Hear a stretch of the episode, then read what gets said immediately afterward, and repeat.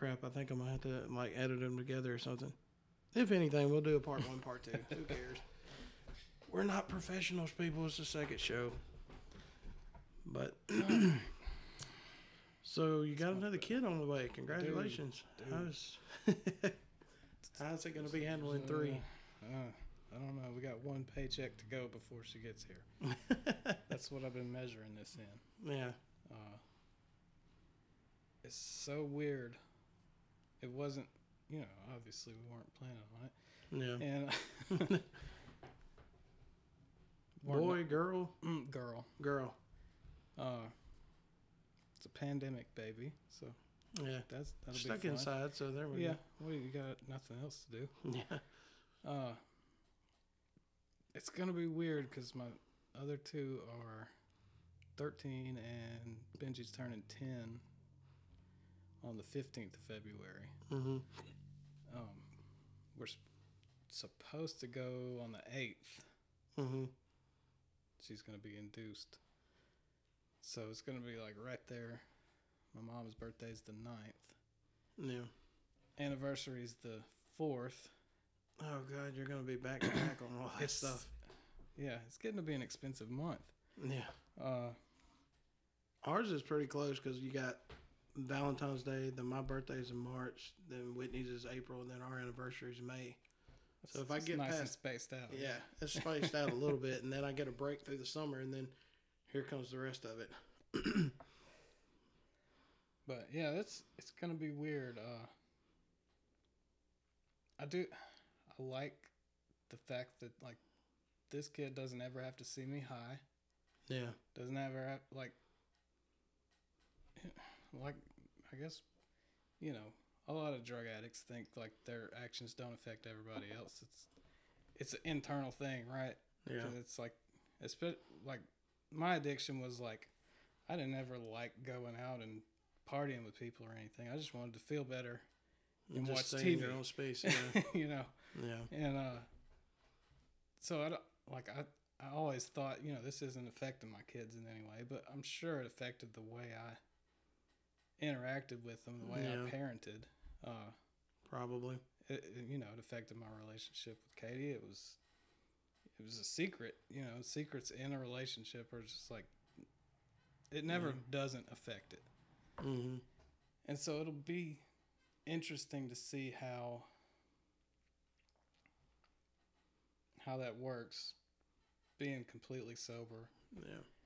and like not just not using and drinking but having a program to like help me to deal with life Yeah. Mm-hmm. at, you know as it is that's been the biggest thing like that i didn't intend on getting when i got sober. I just i couldn't keep doing it anymore. It was like unfeasible to keep living that way. I mean, did it get to a point to where it was just putting you out of it completely, or did you just come to the realization like I just need to stop? i was never like a heavy user Mm-hmm. to like the point where i would nod out and stuff like Oh, okay. if it was nighttime and I didn't have anything else to do the rest of the day, maybe. But like yeah. most of my addiction was like I gotta just like keep enough to stay high as To find that As- happy medium kind of as long as possible without running out. That was the thing, like, because with opiates you run out, you're sick. yeah. And, like they know, faking it, you're sick, and Mhm. it's you know it's in the mail. It's coming. If you run out, you're you know Yeah. out of commission for a week. Uh, so like, but when I got sober, like, what I found was like, not only did I find a way to quit using and drinking, but I found a way to like deal with all those feelings of not being good enough and all that anxiety and neurosis and mm-hmm. just like you know a way to live life on life terms that's what that's a Yeah. AA colloquialism, maybe. Yeah. It's one of those phrases that everybody says. And like, so it's going to be interesting parenting from that perspective, like from the beginning. Yeah. Because, I got like, you. Like, I wasn't high at either of my first two kids' births, but I wasn't like, fully here either. I was like, you know, still living in my head Mm-hmm. and just like selfish and self-centered and just you know it was like i could connect to my kids but it wasn't like i didn't feel then like i do now Yeah. i didn't feel as present and like aware of Yeah. life going on around me. Well, you seem now like you do a lot of stuff with them. Like I see all the stuff y'all do from I- Instagram and everything. i try to as often as i can Yeah. That's one thing that I kind of hate with my daughter. She's four now. Is when she got to the age where it's like, man, we can go out and start doing stuff with her. That's when COVID hit. And it's like, are you serious? Like she's there now. I'm ready to start doing all this Right. stuff with her. And but we we've gotten there and we, you know, do as much as we can with her. Like that's that's still one of my biggest things now is like, I and I do it to myself. I stay stretched thin, thinking, am I being a good enough dad? Am I still being the husband I need to be? And then I have to check on my mom because my dad's not here nowhere, and I don't expect anybody else to do it. right You know, so it's just like, you gotta uh, wear a lot of hats yeah, and I just. I get hard on myself. Like, am I am, am I doing enough with her? Like, to where Daddy doesn't just come home from work and not do anything. It'd just be the typical 90s 90s sitcom dad yeah. that just I like mean, comes and- home and gets in the chair and like my stepdad was that type of guy. He was a he was a provider. He wasn't really the affectionate type. You know, he yeah when I was small, he took me fishing and stuff like that. But other than that, when I got older, it was just he he paid the bills, and if he told you to do something, this is what you do. yeah And I- didn't want to be that dad. I wanted to be the one that come home, you know, play with her and interact and stuff like that. I don't. I didn't want to be that at all. Mainly because I didn't know my real dad Right. until right, after my stepdad passed away. I find him and then probably would have been better off not. But you know, everything happens for a reason, I guess. yeah I got to find find out some things. I mean, I look just like the dude. If I had a mullet and it was curly with a Lynyrd Skynyrd hat on, yeah, and that's him all day. But, Yeah, that's. I don't know. Parenting's such a trip, dude. Because it's like, none of us know what we're doing. no, None no. of us. Nobody. Yeah. like, and when I was a kid, I thought, for sure, my parents had it all figured out. Oh yeah, And like, and I guess you're supposed to, because you got to trust somebody in this world. yeah, And that, luckily, my, I mean, my parents had their fair share of problems and things, but like, they did the best they could, and I think they did a great job. Yeah. You know, uh, but like, as I get older and uh, go coming up on the third time, going through early parenthood, it's like. I'm pretty sure everybody's just making it up as they go, they yeah, definitely. and like, all we can do is pretty much do the best we can with what we got to work with, and like, I think that comes through because like,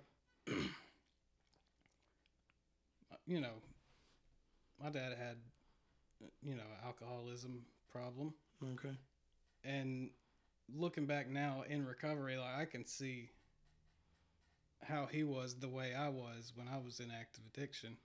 Hmm and you know draw those parallels and see you know motivations for ways he acted and stuff that I didn't like or whatever. And yeah, but like even given all that the fact that like he was doing the best he could with what he had and like he was always engaged like trying to get me to do stuff you know. Yeah, wanted you know was a part of my life and you know when he was overseas hmm you know, obviously it'd go like six months without him, but like when he was home, it was, you know, he was doing stuff with me. yeah, And, uh, but looking back on it, I'm like, you know, he was just as afraid and scared of life as I am now. exactly. And like, you know, just holding things together monetarily by the skin of their teeth, just like I do.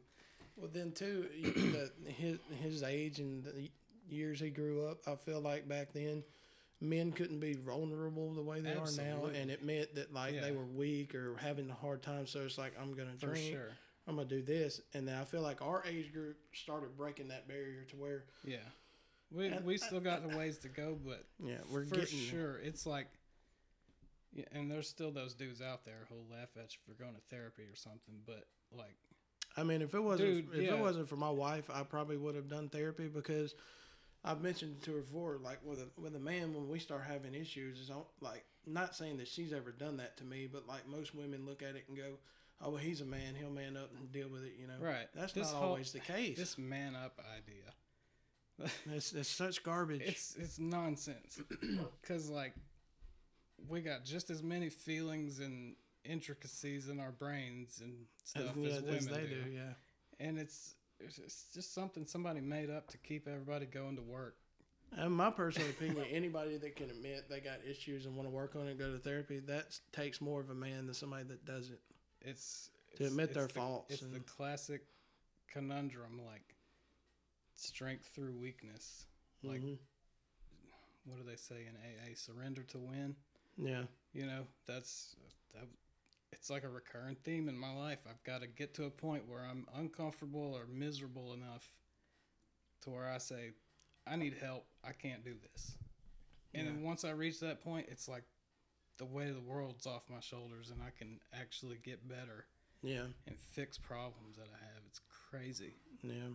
Because, like, everything in me, you know, I, whether it's through programming or society or whatever, everything in me is like, just get up, go to work, make the money, pay the bills, and, like, j- handle it. Yeah, yeah, this is your job. You're supposed to handle everything. yeah. And it's like, I, you know, I can't, and I'm not supposed to be able to.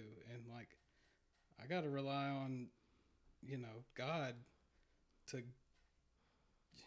do it for me. Yeah. Because like, when I start trying to like grab a hold of everything in my life and manage it, and It's just so much, man. when I'm like the puppet master up here and trying to get people to do things I want and Yeah. people to be the way I want them to be, and it don't work. And like all that that accomplishes is makes me more miserable because nobody's doing what I want them to do, and things aren't working out. Yeah. and, and I feel like it's my fault because I didn't manage it good enough. yeah, And like, who came up with that idea? Like, you know, we were kind of like put here to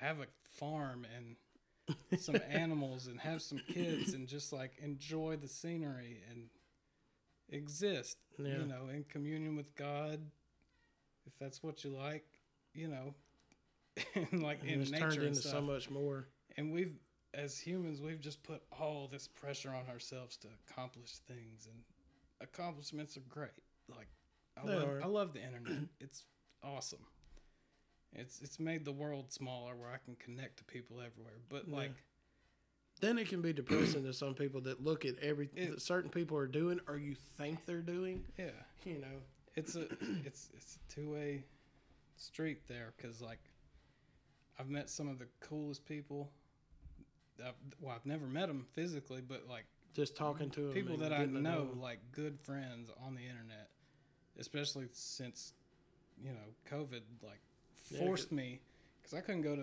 AA meetings anymore Yeah, at the time. It was just like shut down, so we had to start doing them on Zoom. yeah, And like I met people from Australia and Ireland and England and that's cool. formed all these cool, you know, international bonds because of the internet. At the same time, part of me wishes like the whole thing would collapse and we just go back to like hunter gatherer society because it would really take the pressure off me if I didn't have to worry about paying bills all the time and doing taxes and yes all that all the little paperwork parts of life. You know the one thing where COVID like had people at home and stuff. And like when it first started and got bad, they split us up into two groups. Like we were off a week, work Yeah. a week. One thing I saw like this past year, like with places getting off for Thanksgiving or Christmas that normally wouldn't. That was like one of the only benefits to COVID is like, oh, you, you finally realize like families is it. Yeah, And I've had to, like you're talking about all the pressure, I had to train myself to like, when I leave that place up there, Yeah. That's where Forget it stays. it. Don't come in this door still mad. And I can't say I don't. I don't ever do it, but I've gotten so much better. It's like It's it's a skill you got to practice. yeah, you, Just, when I uh, leave there, cut it off, and it's like families first. Yeah. God, family, and then the rest of it can fall in line. Because like what, you know, we're not, and we already talked about we're not going to get into any kind of politics, Yeah, but with the political climate of the world today, like societal collapse is a real possibility.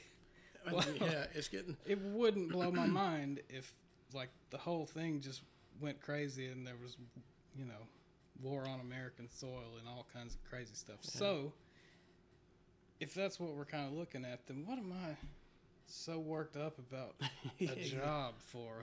Like, The one thing I'll go into, like, then we'll stop on the politics thing, and it could have just been me being young. I don't ever remember elections being as crazy and as outlandish as they are today. yeah. Well, Like, it- I mean, of course, everybody, I want this person and I want this. I don't know if it's social media now or just, it's definitely that. yeah.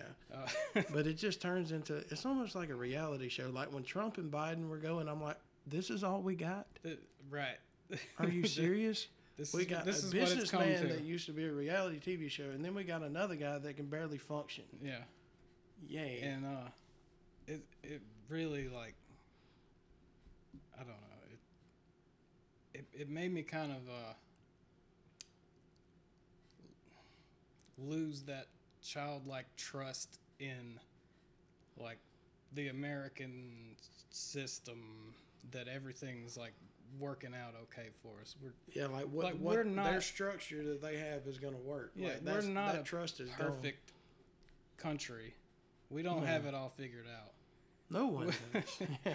and like you know that may seem unpatriotic but it's just It's just truth, though. Really. you know we're really going with this experiment to like you know have all these different kinds of people living together in one united group of states Yeah.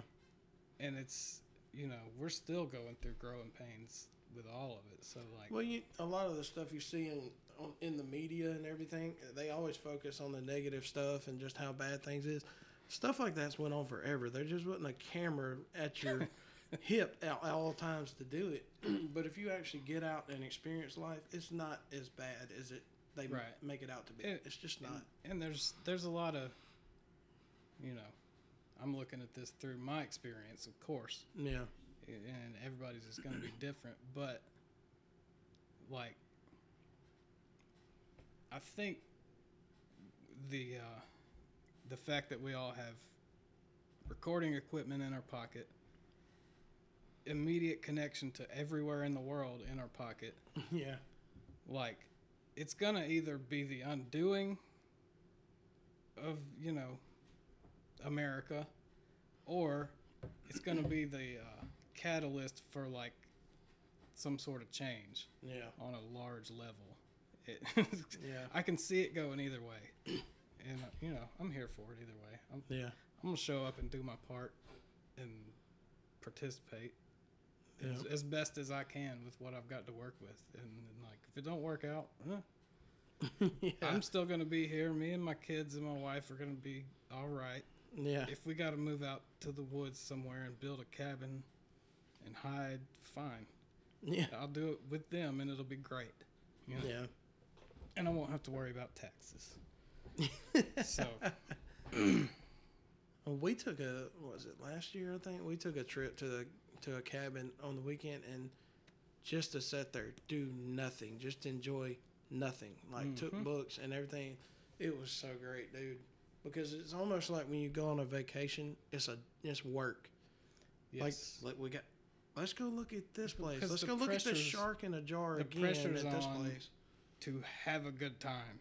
Yeah, and you're trying to like grasp at having a good time and hold on to it. we got to go to all these different places to say, "Oh, we had a fulfilled vacation."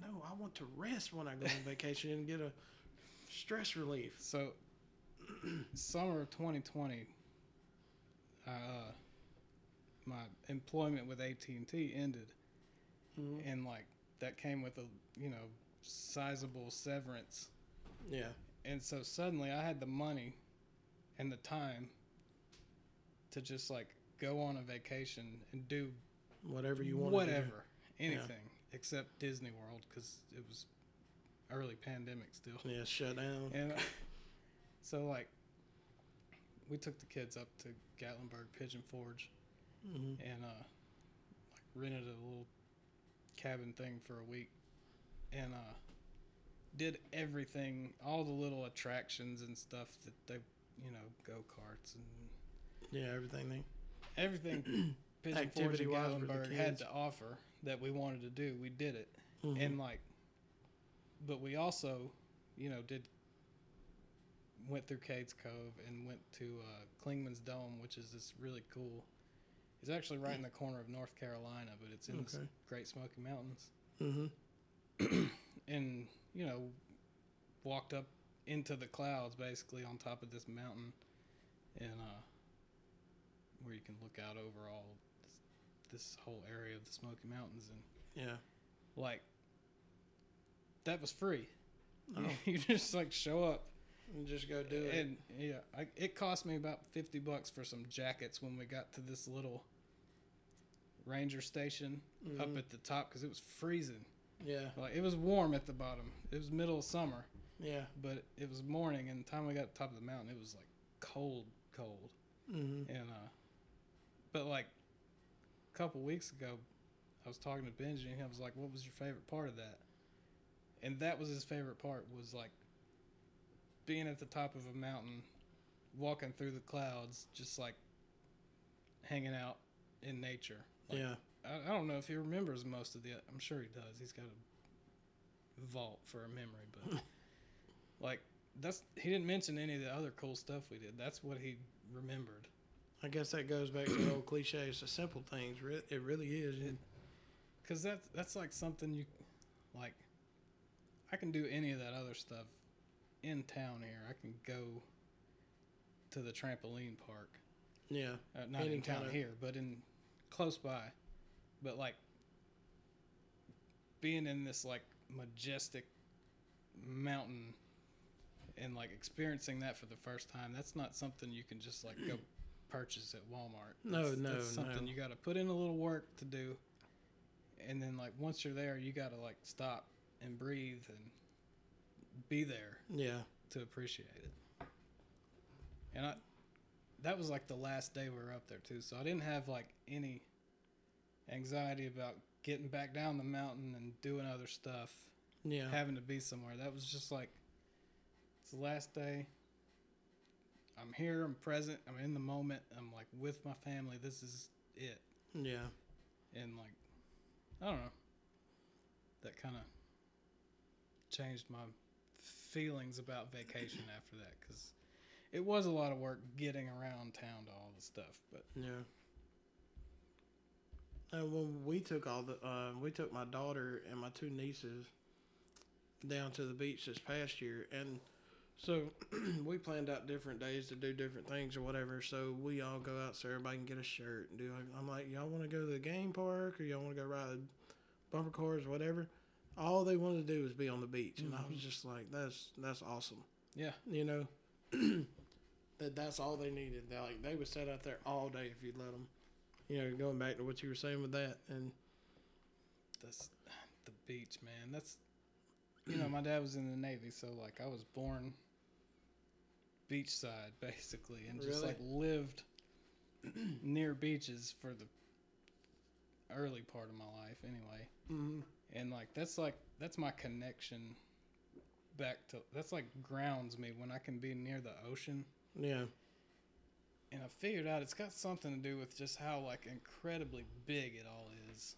yeah And I'm just like this little this little insignificant thing here yeah on the shore of this thing that I have no control over, could never hope to have control over, and I can just like stop and just be there and s- just feel all that. Yeah, that- just the take it weight in. of all that water. Just like there's something that makes me really calm when I get near that. yeah really to me my favorite part when i go down there is just sitting like we rented a beach house and we're right on the beach was just sitting there i was playing music and I had a drink, like that. That for me was all I needed. I didn't need anything else, and it was just, like you said, a break from everything. Mm-hmm. It's just that. Oh man. That So something else that I've started doing since getting sober is meditation Mm-hmm. and just you know kind of basic mindfulness, being present in the moment. That that'll get me out of all my feelings just just as well as drugs did Yeah. without any of the side effects.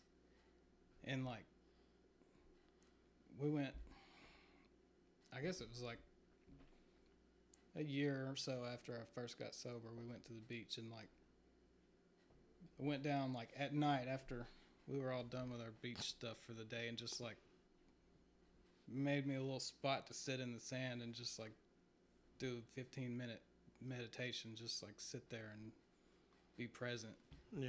And uh, that I just got this like wave of gratitude just for like just to be able to be alive and be there at that moment. And that like kind of cemented in my mind maybe. Mm-hmm. that just like that's the answer. If i'm like in whatever kind of mood about whatever in my life like if i can just stop and remember my place like get myself back down to a to a, the right size Yeah. and like just be present that that changes everything for me because like i never had that kind of tool you know growing up you know i was in church Yeah. you know had had god there or whatever but i didn't have any practical way to like connect with god on any Yeah. kind of level i could pray but a lot of time i felt like i was praying like and it was bouncing off the ceiling and Yeah. back around the room but like when i can just stop and like recognize my own insignificance especially in relation to god and like creation Yeah. if i can just stop and do that that's like that's the answer to Yeah. most of my problems in life is just Being able to I'm stop here. and let me be grateful for that let me just like appreciate life yeah.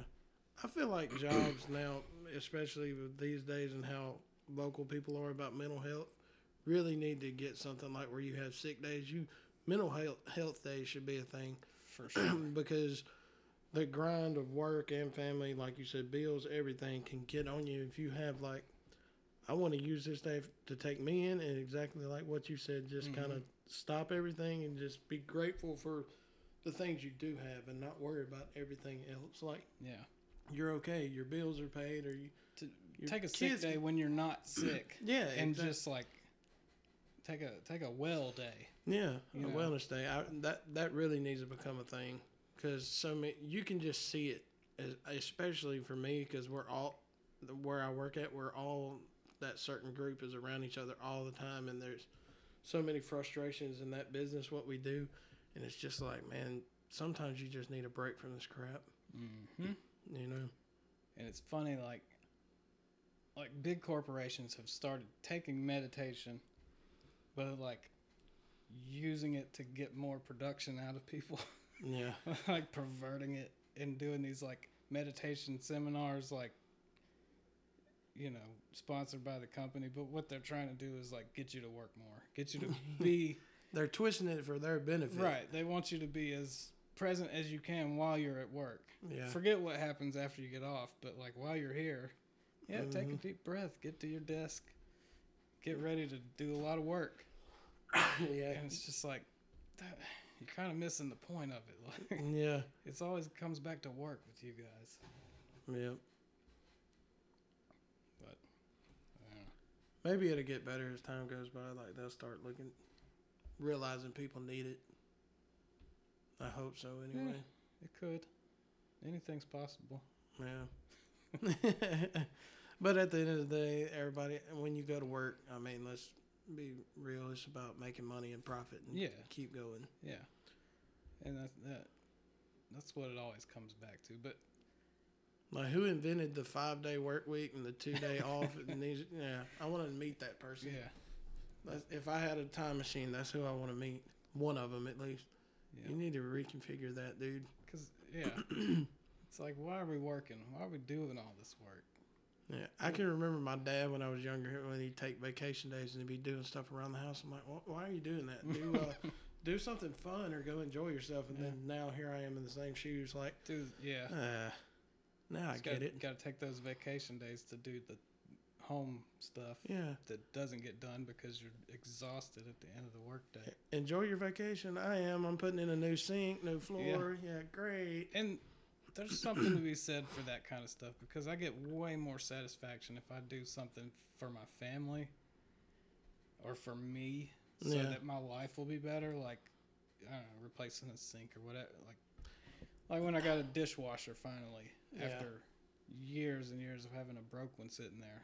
Like, I just invested in like a nice dishwasher that actually cleans the dishes Yeah, and like it's expensive and i'm gonna have to pay that off and it was a lot of work getting it to fit in there and all this stuff but like when i can sit down and like use an actual plate for dinner Instead Yeah, of just styrofoam. constantly buying paper plates Yeah, like i do get some satisfaction out of that a lot more than i do from just doing work at work for the sake of money I feel you on that. like when I do stuff around the house and like it, um, like anything like that, and a lot of it, I'm going. Thank God for Google. But you know, I look at it like, how did my dad or how did my granddad know how to do this certain stuff? They didn't. They were just going into it, and you Yeah. had to figure it out along the way. It's- and I've learned that with a lot of stuff. We're really fortunate, even if we can't find it on YouTube, which you can. Yeah, oh yeah. Whatever it is that you got to work on, it's out there. Oh yeah. But even if you can't, you got this digital f- camera, and you just take a picture before you start taking something apart. And each step, you take another picture. Yeah, And by the- time you got it apart, you've got to reverse engineer diagram here of how to put it back yeah, you together. got your own instructions right Yeah. there. That's where that one went, or Yeah. that's how it was angled. and that's like that that's a skill I, I learned from my dad was just like remember what you did taking this apart yeah. so if nothing else you can get it back together I swear, like I wished I would have. Like my dad was real good with working with like small engines and stuff for lawnmowers and everything. I wished I'd have paid attention to that when I was younger. But then, uh, you know, you don't care. But right you got other things to do yeah, yeah. Like, where are we going for this weekend? Mhm. Oh, I'm riding with Ben and Brendan them to go to see the Oh, street races to get busted when we come. Home. I forgot home. about that I have never forgot that story because his dad comes down there and is all mad, and we're all standing there like.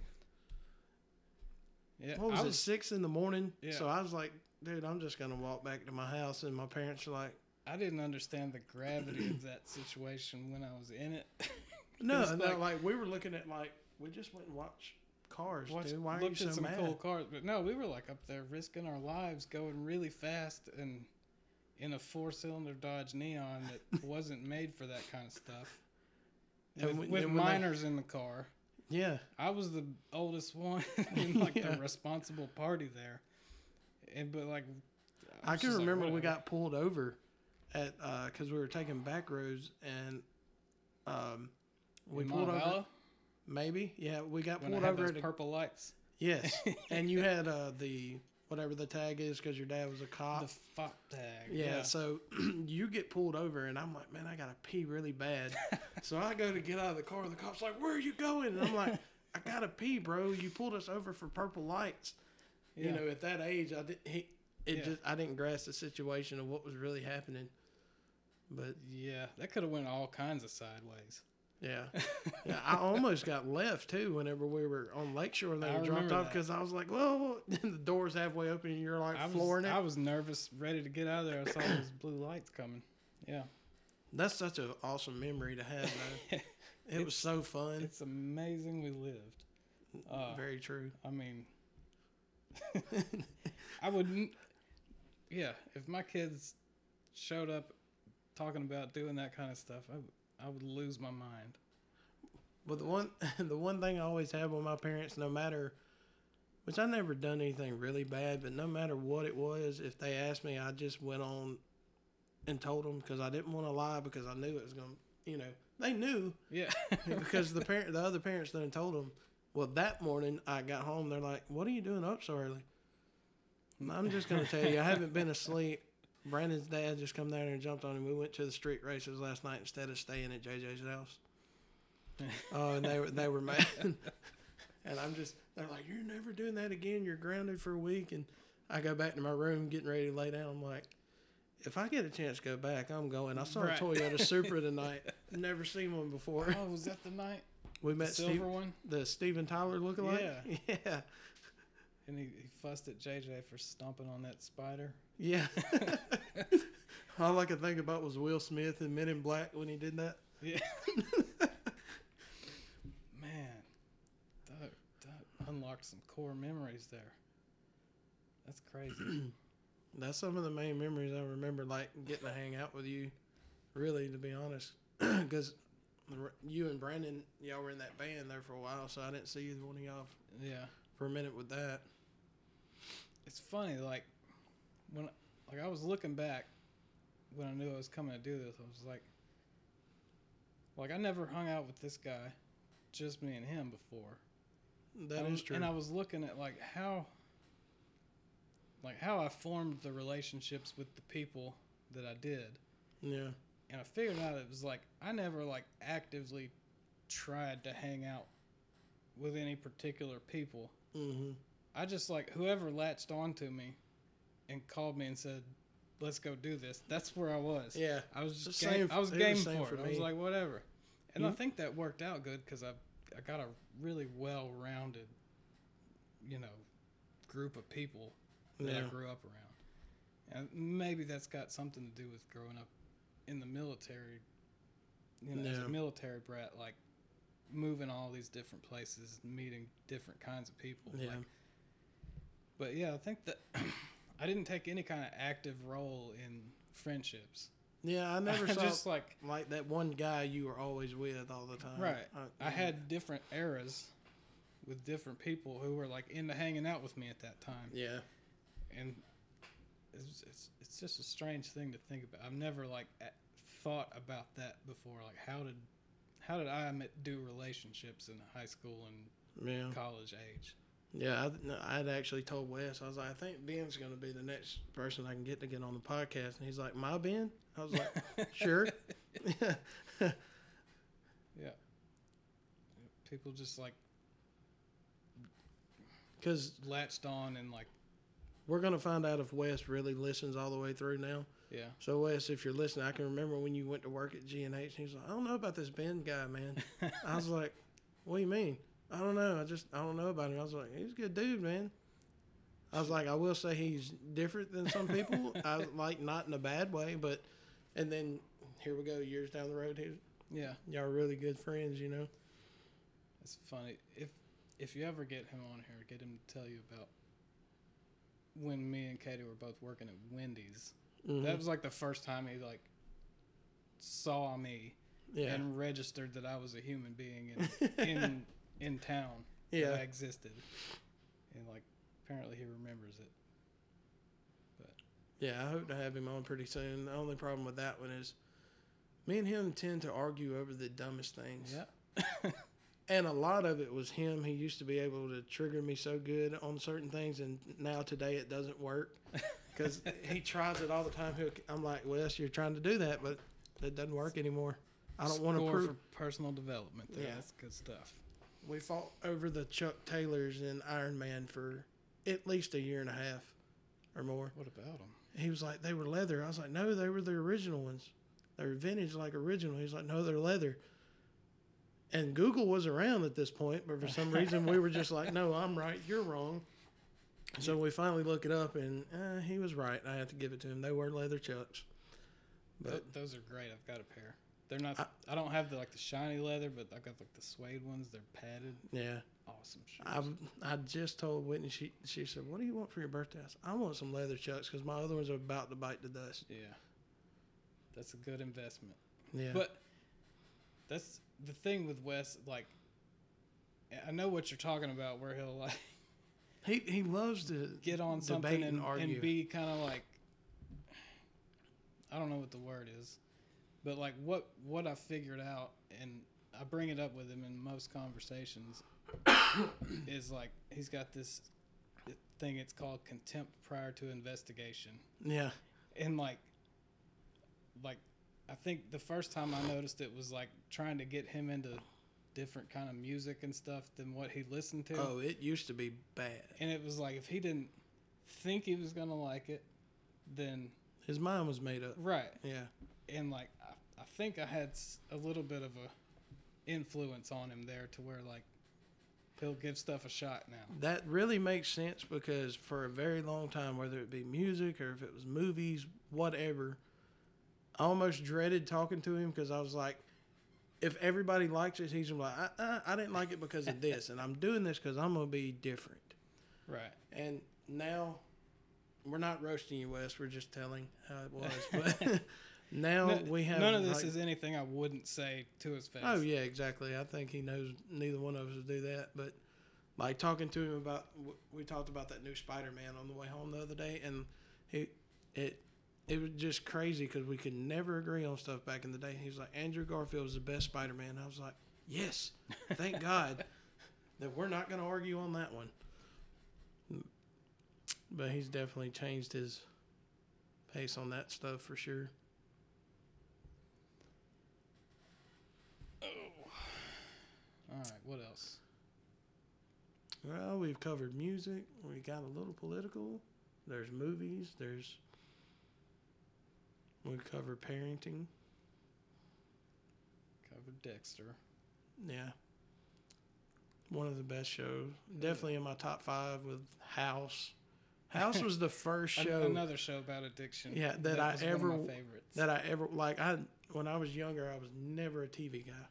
I always watched movies, and I was stuck out of town working somewhere, and I just happened there was nothing else on. I was like, oh, let me give this a shot, and I was like, who wants to watch a movie about a house or a show? but then when I saw it, it hooked me. Like I'd find myself riding around town and looking at my phone. Oh God, I got to get home. It was before DVR, so oh, yeah, I had to be there every Monday at seven. that was a great show, though. the, it's it's it's the same thing that hooked me with that show is what hooked me with Dexter. Is like I can identify with this guy. He's like he, he's got this this dark dark passenger as Dexter. Yeah. He's got this other thing about him that like Well, there was one episode where they touched, or he didn't say it, but I think it was Cuddy and uh, what was his friend Wilson. Wilson. Cuddy and Wilson talked like, is it because he's so smart and above everybody else, he wants to keep that high to where he doesn't get bored with every conversation he has? Situations in life. I remember a couple episodes touching on that, Yeah. and then there's surely he was in pain from what he had, Hey, but He had legitimate pain, and it all those episodes with his relationship with his parents, he had all kinds of childhood trauma. Oh, yeah. to like, and that's the cool thing about opiates is like, they're great at killing physical pain, but for what they're worth, they they will destroy emotional pain at the same time. yeah, and like, if it weren't for all those pesky side effects and withdrawals and stuff, they'd be great. yeah. Uh, but you know, they kind of just like numb your entire world out eventually. Yeah. But yeah, that was. it was a really. It's it's funny looking back on it now in recovery because like, there's little seeds of recovery in those shows. Yeah. Not Dexter so much. he was pretty much unapologetic about his thing. But a lot of movies and shows and characters that I identified with had that like redemption arc in their story. hmm And like you know, those little seeds got planted along the way. It took me forever to figure out that I could like get better hmm cuz I think I had to get to a point where I realized I was bad, Yeah. uh, you know, not doing well first. I, I I know where you're coming from because pills were a thing around here. I mean, so many people had them, and when I was younger, we would drink and stuff. You know, mm. Lortabs and all that Oh, would be around. And I know, I, I know the feeling. You're, yeah, I know the feeling you're talking about. Like, because it would just make you like, oh It's- man, it's- nothing's it's bothering nirvana, me, I'm- dude. it- It's- it is. it's like I compared it to like it's like the ultimate state of just being comfortable. yeah, Like it- it's it's it's comfortable. That's that's the Yeah. best thing I've got for it. It wasn't like I wanted to get way high out of my mind. I just wanted to like be able to chill. Yeah, just on- get you to like, a comfortable whole point. Yeah. and just be like the Well, see, most comfortable. I use uh, CBD now a lot, and uh, yeah, PureKana is the one I use. It's Delta Eight and Delta Eight gummies, and I take them. I don't take them every night, but if I ever am in a stressful point or just where I'm on edge, yeah, I can take it, and it it almost does the same thing.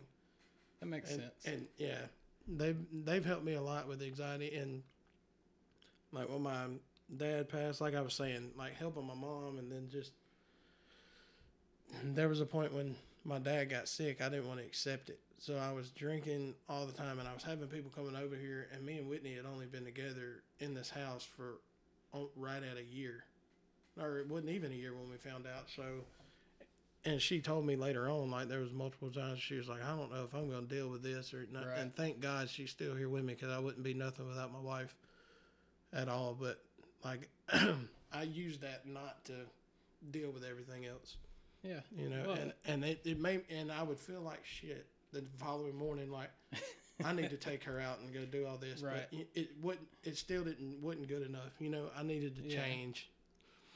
and that that's the thing. Like for me and a lot of addicts and a lot of people, not necessarily addicts, but people who've had you know problems drinking and using in their life. Like yeah. f- I think for most of us, it's just we find this through a roundabout way. We find a way to treat the pain that we're feeling Yeah. that we might not want to acknowledge, like especially with you know the whole toxic male. Got Yeah. got to be strong and do all you know. That that was the first point in my life where I ever used drinking for other than having fun. just for fun. You're right. Yeah. Yeah. Where it became like a like I'm gonna do that. I'm gonna have my people around, and we're gonna do all this, and we're up to early in the morning. And she was working weekends then, and still in school. Yeah. So that was the because you.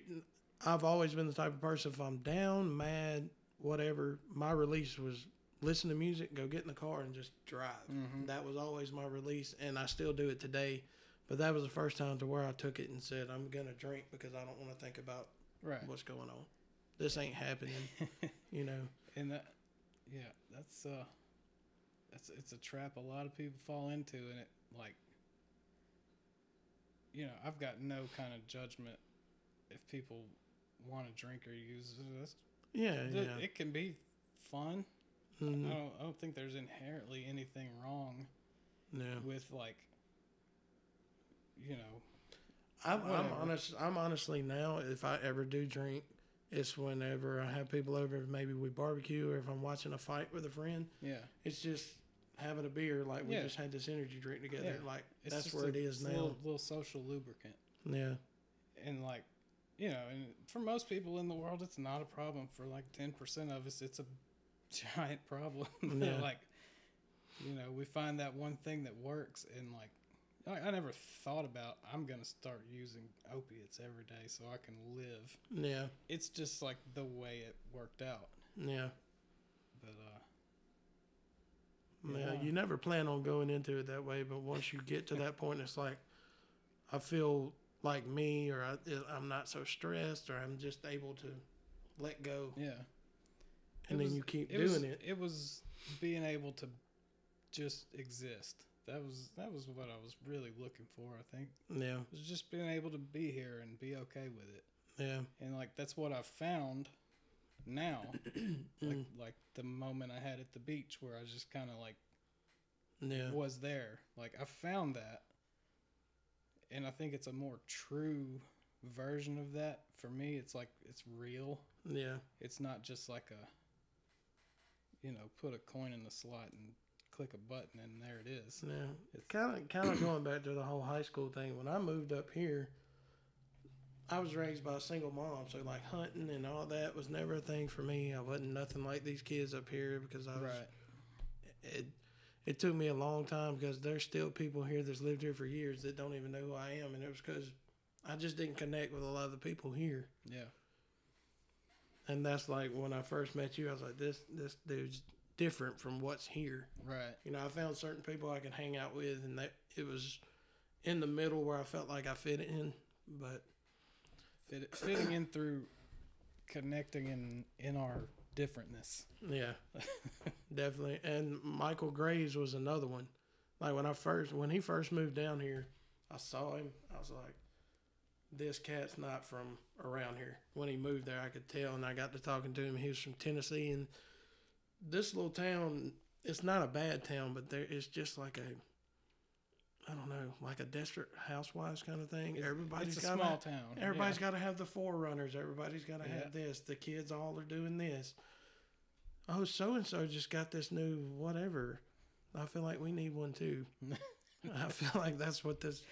I, I gotta say, like, like I'll get jealous of those kind of people for the stuff they've got sometimes, Yeah. and like the the ease with which they get their houses and their cars. and- Yeah.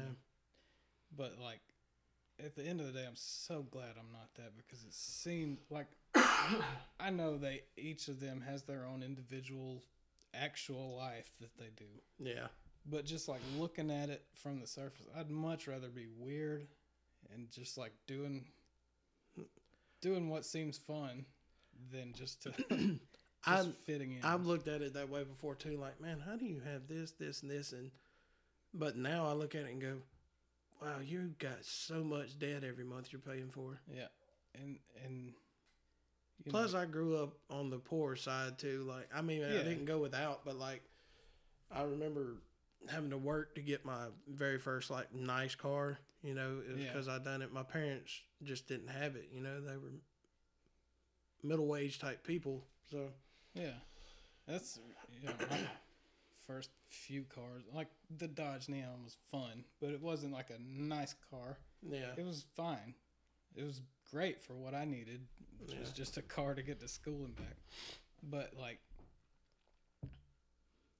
looking back on like how much time I spent like thinking about what everybody else had and Yeah. like wishing that I had it and you know like just making myself miserable with all the things I didn't have but like I look back now and like that's I'm so grateful for all the like the the struggle because it it made like friendships more important. It made mm-hmm. actual real stuff more real important. connections Right. instead of just And I look back at a lot of the people that were around, you know, late high school, post high school in town, and I'm like, a lot of them were really miserable, and they had stuff that I thought I wanted, but like, Yeah.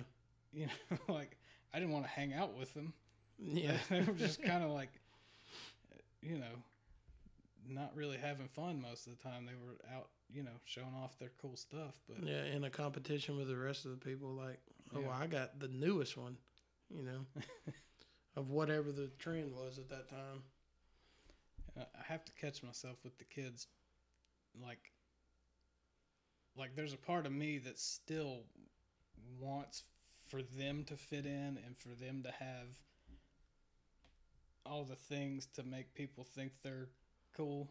Mm-hmm. You know what I mean? Like, I, part of me doesn't want them to feel the way that I felt, but at the same time, it's like, no, that that's real. That's, yeah, it helped mold you. Yeah, I'd Yeah. much rather them get to my age and be like a real, fully realized human with experiences and like things about them that are different, Yeah, rather than them just be a cookie cutter. like we're getting ready for her to start preschool this this year Oof. later on, and I'm so nervous about it. Like, uh, just for that reason, Yeah. you want them to fit in. You don't want them to be bullied and all that. Oh, oh, you know. oh. That's that's But- a, that's a rough feeling when you want to go beat up a fourth grader yeah, and you can't. yeah, and I don't know. It's gonna. And then I think being in a small Alabama town, and my daughter being interracial is going to be something we gonna address at some point. It's You know, I know it's going to happen. And like, that's I feel like we took the we've done the right things to where she's not going to, yeah. you know, to prepare for it. But we know we're going to have to deal with it at some point. Yeah, that's that's uh, it's a subject I'm surprised we didn't get on. Yeah, It yeah, is like race because like my family's a hodgepodge, yeah, uh, which is awesome. Like I wouldn't have it any other way. And like, it didn't. I, I can look back on it. It didn't affect me. mm-hmm. I know. Like I, I never got any kind of negativity from anybody about it, but like just you know, in recent years I've started thinking about like the implications for my sisters, yeah, like how that must have been. And like I don't know, it's a whole other thing that we probably don't have time to talk about much. But yeah. like we we might. You know, we got a few more minutes. We can keep. We can talk about it, but we're gonna. I don't want to drag a the listeners out too long. Yeah, it's such a dense, heavy subject, I don't It even is. I don't even have any thoughts together on it specifically. I just it's it's a it's a strange thing to have in your family in a small, mostly white, southern Alabama town. Yeah, exactly. And, uh, Which to to me is a lot better now than it was when we were younger. But I mean, there's part of it. A lot of people hide their feelings yeah, on it, you know, and don't really talk about it. And that's one thing that irritates me more than anything. I'm not perfect by no means, but I pride myself on being pretty honest, regardless if I'm Right. going to hurt someone's feelings or it's not what they agree with. But like I've seen a post that you've put before where it's like when you're hanging around this dude that thinks you're racist just because you're Oh, white like him. my coworker from Yeah. back then. Yeah. yeah. And uh, oh, that made me so mad. That I've had that happen with me before, and and at, at my job, it was one of the places too. And they'll say this stuff, and I don't tell them anything. You know, I'm not I'm not just gonna blurt out and go, oh, "My wife's black," but they'll they'll somebody will say, "Hey, you know, you were saying certain things, and you know Yeah. he's in an interracial relationship or marriage." They'll come back and start apologizing. I'm like, if you're apologizing Yeah. to me, you're being fake because you just showed me who you were a few minutes ago. So Like, don't it- don't it- change it, it, now. It, would take a real, like, you need to go home and sit with that, and then come back and apologize after you've like had Oh, some I- time to I- think I didn't mean it this way. yeah, Yeah, you did, Oh, bro. oh, That, you and not to, you know, what do I know about racism being a white dude in. Yeah, in the South? But like, like that's the most it's ever affected me is just like having an uncomfortable conversation with a coworker. yeah, And like my job was never in jeopardy, my life was never in jeopardy. I never felt threatened, yeah, but I know it felt bad, yeah. and I can't imagine like What it- someone of that race would really Yeah, feel like they like, have to go through it because there's- there's, no way we can. uh You know, you can listen and try and yeah, get where they're coming like, from, I but can you can't hurt, truly understand I it. can hurt on their behalf mm-hmm. and like you know get mad about it and that's one thing that I've like kind of got to make some changes in myself is because like I'm not a confrontational person like Yeah, you've That's- never been. I hate confrontation Yeah, nothing makes me feel worse than having to confront somebody. yeah, But like, the all the racist white dudes aren't gonna listen to what black folks have to say about it. yeah, And like, if they're gonna listen to anybody, it's probably gonna be somebody that looks like me. yeah. They're not. They're probably not gonna listen.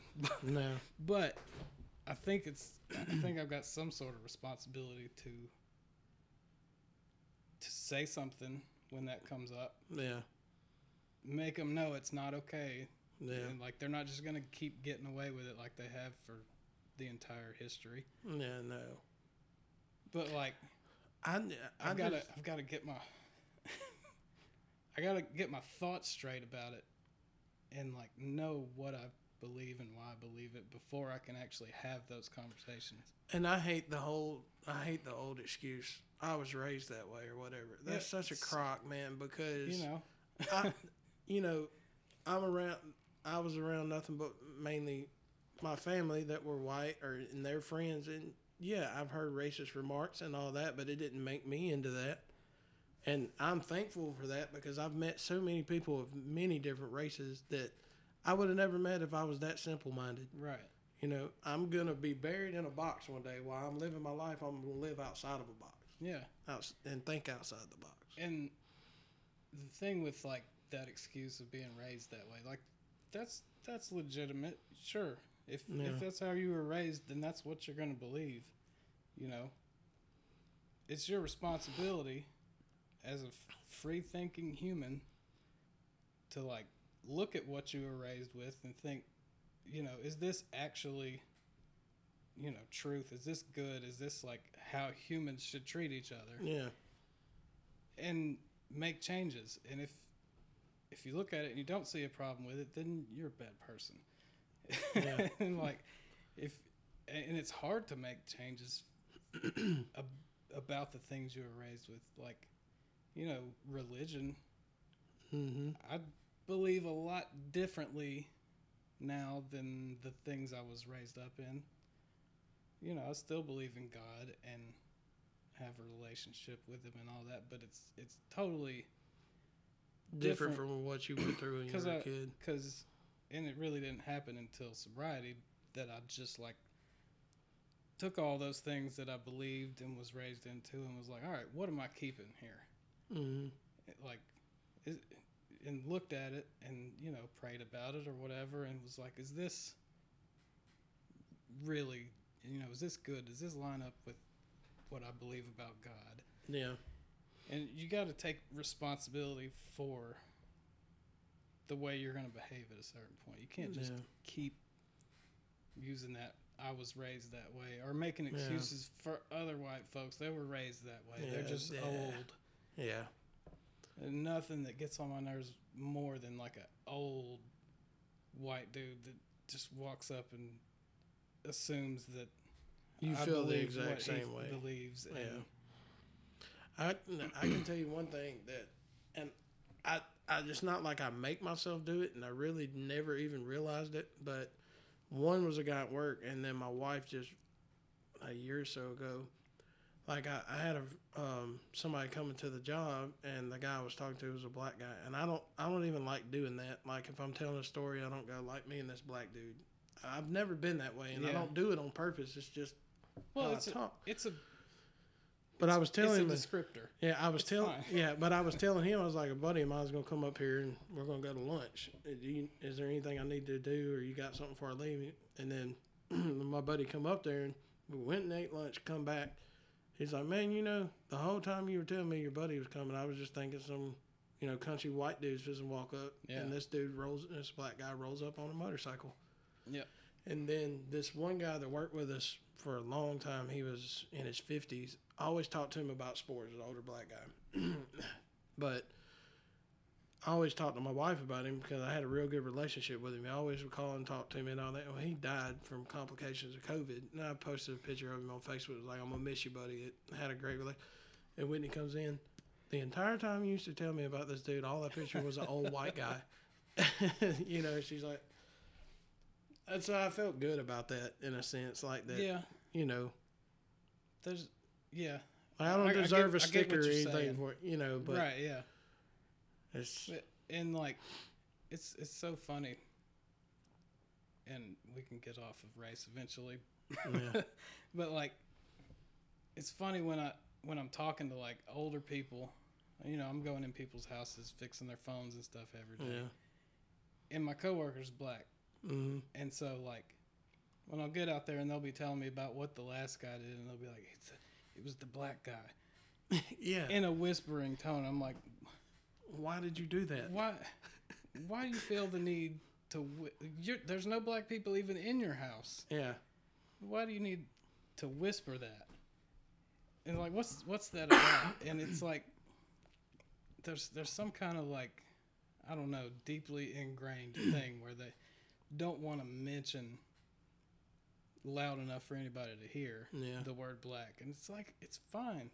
That's like that's just a, a visual thing that we use to identify somebody Yeah. that's what they look like and so it's fine like if, Yeah. if you feel the need to whisper about it then that tells me there's something more there There's something on eh, your way of thinking that The- you just gave it away. like that old idea of being colorblind like you know that's I think that's well intentioned on the part of white people because, like, you know, you, you want to treat everybody the same, but it's fine to like recognize there's differences Yeah. between us. Well, one of my one of the terms that people's used forever is like I don't see color, and it's like that's stupid because you really need to think differently because you need to see color and you need that because without seeing it you can't you ki- try to understand what they went through Right, to get where they are and why they that's some a- people some are still angry because of the stuff they still had to go through. well, that's a because big of it. factor in how their life played out. Mm-hmm. It's it's easy for us to say that because our color didn't really affect neg- didn't affect us negatively. like my mother-in-law and my wife have told me, you know, like when I grew up and I got my driver's license, my parents didn't have to set me down and go, if a cop pulls you over, Yeah, you don't do nothing, you keep the- your hands up and all that. They didn't have to. We which don't is know why you got like. out of the car to go pee. Yeah, to go when we got pulled Yeah, over. Exactly, because Yeah, you if know, you were a black dude, yeah, who knows what what no happened? way you'd have ever done that because somebody would have told you. yeah, You don't. you don't move. You do exactly what they say. Keep your hands. You Yeah. know. So uh, So there's that's where it comes to like those conversations need to be had, and right, us as a race need to try our best to understand it, even though we're to we fully have can't. some empathy and yeah a- acknowledge for it. them. Yeah, because if if we just do the color blindness thing and don't acknowledge color, you're not in, then we're never gonna heal any kind of old as a country or as people. as yeah and we like i'm mainly try to focus on doing what i can for my part on a small level in relationships with other people like and i think that's what it's going to take for a larger change to happen is for individuals to like try to do what they can to Yeah, to relate to each other and understand each other and all that. yeah. That's the only way like a large change can happen, in my opinion. But I'm just a telephone man. I'm not. yeah, I'm just a politician. part salesman, dealership. But But I think if I can like go through a day and do something to to try to heal that, Yeah. then then I've done what I can. And like, you know, it's definitely a lot of work that needs to be done, and it's going to take both both sides to compromise, yeah. or all races too. E- Even Though There's, you know, it's, there's it's, it's so primarily much always black and white, you know. Yeah. But like, there's a guy I work with. Uh, he's Mexican, and his name's German. whoa. Yeah, the the way you say his name in uh, Spanish is Herman, Yeah. and he said it's just so much easier to tell people to just call me German, Yeah. you know, because that's what it means. But he's like, his parents moved here from Mexico, but like when he'll go home, they'll go home to visit family in Mexico. When he gets down there, they're like gringo, you know, and all that. And he said he comes back here, and then they're like, oh, you fucking Mexican, Yeah. you know. He's like, where the hell do I even fit in? And just think about that thing with his name, like how that has to affect you Yeah, on an emotional level. Growing up, like yeah, you're you're taking uh, one of the essential things about you, your name, yeah. And you have to change it to make other people comfortable. But I would, t- yeah, I'll tell you this though. he is one of the coolest, laid back guys I've ever met. He never gets mad, and uh, like I've asked him, I was like, "Teach me, how do you keep that that you know mellow tone?" And he's like, "I mean, I get mad sometimes, but at some stuff I look at it like, why am I going to get mad at it when I have no control over it? Just brush it off and keep going." That's the secret, dude. Yeah, and he's like one of the coolest dudes I've ever met through my job. Awesome guy, man. But m- maybe we'll get it right one day. or more It's- people will. We're either gonna get it right or it's gonna go way wrong. Yeah. One way or the other. Let's hope it's not, not that way, but yeah, Yeah. you can't tell. I, I got hope. I think. If everybody was the same, this world would be boring I, I think if we in some if we ways. if we get well, never mind. There's a, lot of really old people in politics with really old ideas that have been there since forever. dude, how dude, how do you just get a job? Like, sorry, Yeah. people, I know I preached since I was going to do this. It won't be political, but let's just say. Let's just say this. how does somebody just get a job in that? And it's like you're here till you die. Yeah. There's no reelection. they don't there's let no people that old work Anywhere jobs else. of any importance when it comes to making money. There should be a cutoff. if it's like a for-profit company, people after a certain age, they're gone.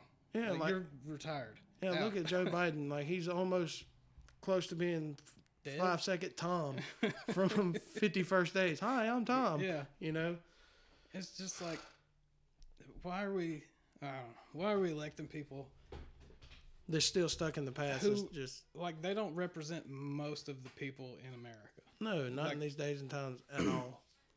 So, I don't know. In these like lifetime terms, yeah, that's nonsense.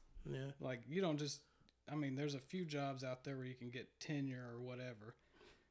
But Yeah. Other than those, like you don't just get a job and then if you do badly, you just still have a job. Yeah. Like when it comes to their money, they'll fire you. But if it's like, you know, you're keeping the right people in power who've always been in power, so you're good. You just Yeah. keep doing what you're doing. What um I guess before we stop, but let's do uh, a little bit on movies, I guess. Like if you kept up with all the Marvel stuff and any of that much. I just watched Eternals. How was that? I haven't I watched it yet. it. Really? It was so different. Uh, Okay. It's a it's really strange you know it's it's it's it's a much more diverse cast and like it's it's just it it didn't feel like MCU Like the other as stuff. much as like all the Avengers movies it Mhm. felt a little different it's it's, it's got See, I was more kind flavor of to it I was kind of worried about when Endgame happened. You know, it was just the conclusion of all those movies. I'm like, are they going to be able to keep this momentum and keep going? right I would have been fine if they ended it like I- me too. honestly Endgame was it's just great it was Yeah. amazing that there were so many like fulfilling moments at the end of that where I was like when like, Captain America got the hammer. Yeah. Oh my god. and he was like, I knew it. yeah. I was like, Like, me too. That and then my one of my other favorite moments from the Avengers is when Thor comes down with the axe for the first time. Yeah, And he's like, uh, With- Hulk's like, "Oh, y'all are so screwed now." with uh, Such awesome. with the. Zeppelin song playing. Yes. Oh my god, it was perfect. That was that was a perfect moment in a movie there, It was. and like. his beard braids itself. He looks all like put together again. It's such a good redemption arc. It was. and it, it, that's that character, man. He's he's he's got that arc. He's he's like keeping it all together, doing Yep. it himself, self will. You know, Who's your Who's your favorite out of the Avengers? Like the actor that just actor? nailed it for you. Robert Downey Jr. Yeah, For sure. I, I mean, that, that's everybody. The guy who, it's his fault. MCU is what it is today. Like like him, and then uh, Wesley Snipes doing Blade back in the day. Like I didn't even two- realize that was Marvel That until was? recently. Yeah, well, I didn't either. I mean, you knew it was a comic book, Yeah. but man, what the new guy that's playing Blade looks really good, Uh, and I think he's gonna just do well. I started reading something. That's where I learned that it was a Marvel thing. Yeah, but nobody's gonna do it like Wesley did. The haircut, just the was so the, the growling it was voice. so cool, man. yeah, And the the music from that. the f- the first scene Yeah. of the first Blade when he cuts all those dudes up, and that man, Yeah, that was that was good stuff. I didn't I didn't know how good we had it back then no, compared to like after the- that they did like Underworld and stuff, and it was like, eh. I like the first Underworld, First and I like okay. Rise of the Lycans. It was a fresh take, but But it, that was just something I you know, a movie kind of close to that that I was I was really surprised didn't get a sequel or something else was The Covenant. That was such a good movie. I thought. I haven't seen it. Really? Uh-huh. Uh, It it takes a lot for me to like start a new yeah. m- movie journey. And man, with with DC, Brandon Brandon Holyfield said it a long time ago. Like I asked him, I was like, "How you think you know now they got a Superman and they got Ben Affleck's going to be Batman?" I was like, "How you think they're going to do that?" And with Jason Momoa on board, he said they're going to rush it and they're going to fuck it up. and he hit it. I mean, hit Yeah. the Dude, hit the what nail was on the head. Aquaman? That could have been like it was fun. I enjoyed the movie. Yeah, it, but, But- none of them It just looked so rushed. Like it, bad. it, it was just like they threw this movie plot together that there wasn't nothing in it that I really like. The the only newer one they've done that's really that I liked a lot as far as the story and just everything was the first Wonder Woman. I haven't seen it. It it they done pretty good with it, but I'm hoping Robert Pattinson's gonna pull Batman off. He's a He's- great actor, He is. He so the the Twilight thing really like pigeonholed him yeah. for a minute, but he's got a lot more to him. but see, He I, could do it. when when everybody complained about it, I wouldn't. I don't remember it as a kid, but you know, uh, Michael Keaton got a lot of hate when he got Batman because Mr. Mom's gonna play Batman. Yeah. Dude, But he was from- good. Yeah, he was great. but but from my point of view is when when they said Heath Ledger's going to be the Joker, I remember going, the guy from Ten Things I Hate About You. But when the first trailer played, Dude. it didn't even show him. But the laugh at the end, I was like, oh boy, Yeah. It, it's yeah. it's such a shame that he passed away. But what a movie to go out on because I've went back and watched it multiple times and. Man, that is some. It's a perfect awesome. performance in Yes. my opinion. Like that that and to do it so is great. different and gritty like he did compared Yeah. to what they were Well, in the past. Like as much as I love Batman and Batman Returns and Batman Forever, They were as Tim, a kid, there were Tim Burton movies. all his movies great. had yeah i love tim But burton they're- but they all had they're that shiny and they're like colorful and they're those 90s those 80s they're nineties action flicks. I mean, you know, Prince did the soundtrack for one of them. That was cool. yeah But like, like Batman Begins, that was like a story. That was like a, like it had some gravity to it. me and wes and some other people i remember we went to go see that and like sign me up if it's batman spider-man ninja turtles that was my thing as a kid Yeah. i'm there i remember coming out of it like I, I've never been big on reading the comics. I went back and looked notes and to Yeah. try and note, but I was like, holy shit. They made him like a ninja, which Yeah. makes sense. Right. that's that, that, that's like the only way that guy could become a superhero. He didn't have powers. Yeah. He just had to get good at fighting and stuff. Yeah. And like and like how it showed him go and be homeless and all Yeah. that before it. he had an arc. He had a journey. He didn't just like get powers one day. yeah, I, I like that whole trilogy. I I, that- thought was good. That went back to like Frank Miller. Frank Miller, the guy that did the comic books for like Dark Knight. hmm The you know he also did Sin City. Yeah, You remember- Yeah, I remember Sin City. So he did the comics, and those movies were like direct storyboards from the comic books into film.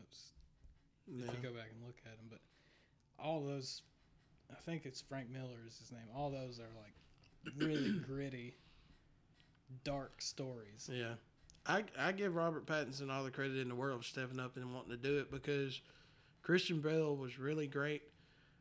And for me, Ben Affleck, that chin in that mask, It really- it, it was comic book like. like Yeah. it, he looked great, and I liked him as Batman, but you just didn't get a movie with just him, Yeah, you know, like we got with Christian Bale.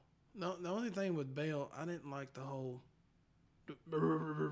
talking. I hated that part, it but threw me off after a while. I was like, all right, just just talk. just talk, man. Can't understand you. Yeah.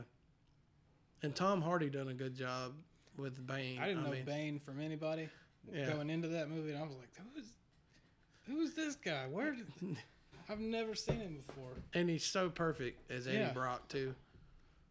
Is that Venom. yeah? Okay. Have you watched Venom? uh, I know like peripherally. The the best part about about Venom to me, most superhero movies or comic book characters, they're all gonna get, be shredded, just beefed up. You know, Yeah. look like, you know, a titan or whatever. But with him, he looks like a slob, almost homeless like. And I'm like, yes, that's what you need. That's the kind of guy you can relate to. then. yeah. He's a great actor too, though. Tom Tom Hardy does really Yeah. well. but we'll see. We'll see how he does with uh, Batman. I hope it turns out good. I'll just wait and watch it on HBO Max at home. Yeah. That's I love HBO Max these past couple of years. They've I really just watched- like saved my life when it comes to movies. I watched uh, two episodes of Peacemaker. Peacemaker. He's from it's John Cena playing the guy from Suicide Squad. Okay, yeah, yeah. Oh god, dude, it's picture corny '80s action like the Tim Burton movies. Yeah. that's that's it. It's so stupid that you can't stop watching it. Is what I it like is. that. Did you ever see Jonah Hex?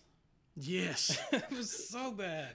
It- was, Like it was an awesome premise. When I went in that movie theater, I was expecting like how'd you get they're gonna make this like face? a like a west like feel like a western or something like Yeah. and it was just like all these futuristic civil war era gadgets and, yeah.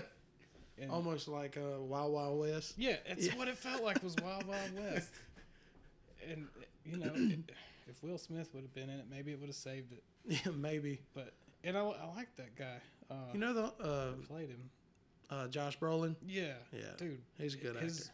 his tommy lee jones Oh yeah, and the Men in Black. Yeah, So knocked good. it out of the park. dude Yeah, he did good. only person in the world who could have pulled that off. And then you know all those like ah, well, Then he done the Thanos, Coen, and the Coen he- Brothers movie. Uh, Jeff Bridges. It was a remake of a John Wayne movie. oh, True Grit. True Grit. That was a great remake. His part in that it was so different, and he played kind of like almost mentally slow Yeah, bad guy. It was like it I, was, I was miss great. I miss good westerns, man. They're I think there. that I think that's why Yellowstone is doing as good as it is Yeah. because it's something people wanted to see because you They- got they got away from western type movies for a long time. there's that aspect, and then there's people like this guy right here on the soundtrack. Tyler Yeah, and- Childers is on there. have you watched the show? Yeah, Uh, you know the guy. I'm not that- up to date. Uh, okay, no spoilers, but the guy that plays Walker, Mm-hmm. Ryan Bingham. Yeah. Have you listened to his music? I love Ryan Bingham. oh, dude, he's great. I When I saw him show up, I was like, "Are you see. I kidding me?" Justin let me hear it because Justin's big in all this I've, stuff too. I've seen him in Like, Tyler Childers show. Yeah, he's an old old man Yeah, in a 36 year old body, but he showed me Ryan Bingham one time, uh, his music, yeah. and then when I was seeing him on the show and he started singing, I was like, wait a minute, Justin, is this the same He's got guy? such a distinctive voice, like you can't Yeah. mistake that guy. Uh, they said Taylor Sheridan brought him on just for soundtrack, and then they're like, man, you need to be in this. when he started showing up in in that part, I was like, "Is he gonna? Is he gonna actually be in the show?" and he plays it so good. But they said he helped him and Yeah, the guy that like plays Lloyd. They both helped all the guys learn everything. Yeah, he's like an actual rancher or something. Like the first time you see him, when he's like, "Did you get that hat for sucking dick?" Are you a cowboy? He's like, "From the look of your truck, you're sucking plenty." it, it- it- right there, I was like, "I love this Yeah. dude." Kevin Costner was made for that role, though. He does so. He's been good in a lot of stuff, though, man. I didn't know he was a musician. He has a band. You know Yeah. who Jeff Bridges is? Yes, I did. He's pretty good. Yeah. Uh, Have you ever heard Jeremy Renner, Jeremy Renner. the guy that plays Hawkeye? Hawkeye. Uh. uh The dude, he has got a voice, and I mean like a not as good as Steve Perry, but that style voice. Yeah. Like, oh, That's what's crazy. the New York State of Mind? You know the song? Mm. And maybe if you heard it, but you can Probably would. Yeah. you can look him up when he was on Jimmy Fallon. You know, he always loves to do music stuff on there, and he Wait. I, there was a commercial or something with him in it with one of his songs. yeah I can't remember what it was. yeah he he yeah. dropped the album. I never listened to it, but he's got a really good voice.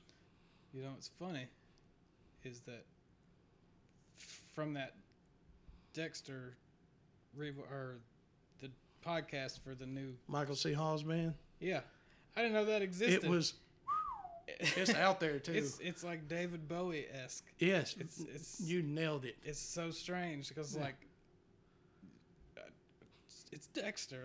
like what's he? It's when you he, that that was probably the hardest thing for me with Dexter dying is he does the character so good. Like I'm never gonna see him as nothing else. Yeah, there's no way. Like it's it's a blessing and a It- curse for an actor. I think what really makes people to connect to that character is the voiceovers. that where they he's talking in his head and Yeah. all that. Yeah, because like if you notice like when those are going on it's like he's not just explaining to you what's happening he's like thinking the things that you're thinking and like that's what you're hearing yeah. and so there's like this That that This you TV show is the same way. The guy that plays the main character, him talking is ninety percent him thinking in his head in Yeah. the show. So, All well, right. man, we've we covered made it good- all the way back to dexter Yep. So twice that's that's a good place to end it on. Again, thanks for coming and doing it, and definitely No want to have you do it again. i'll do it All right, and we're out.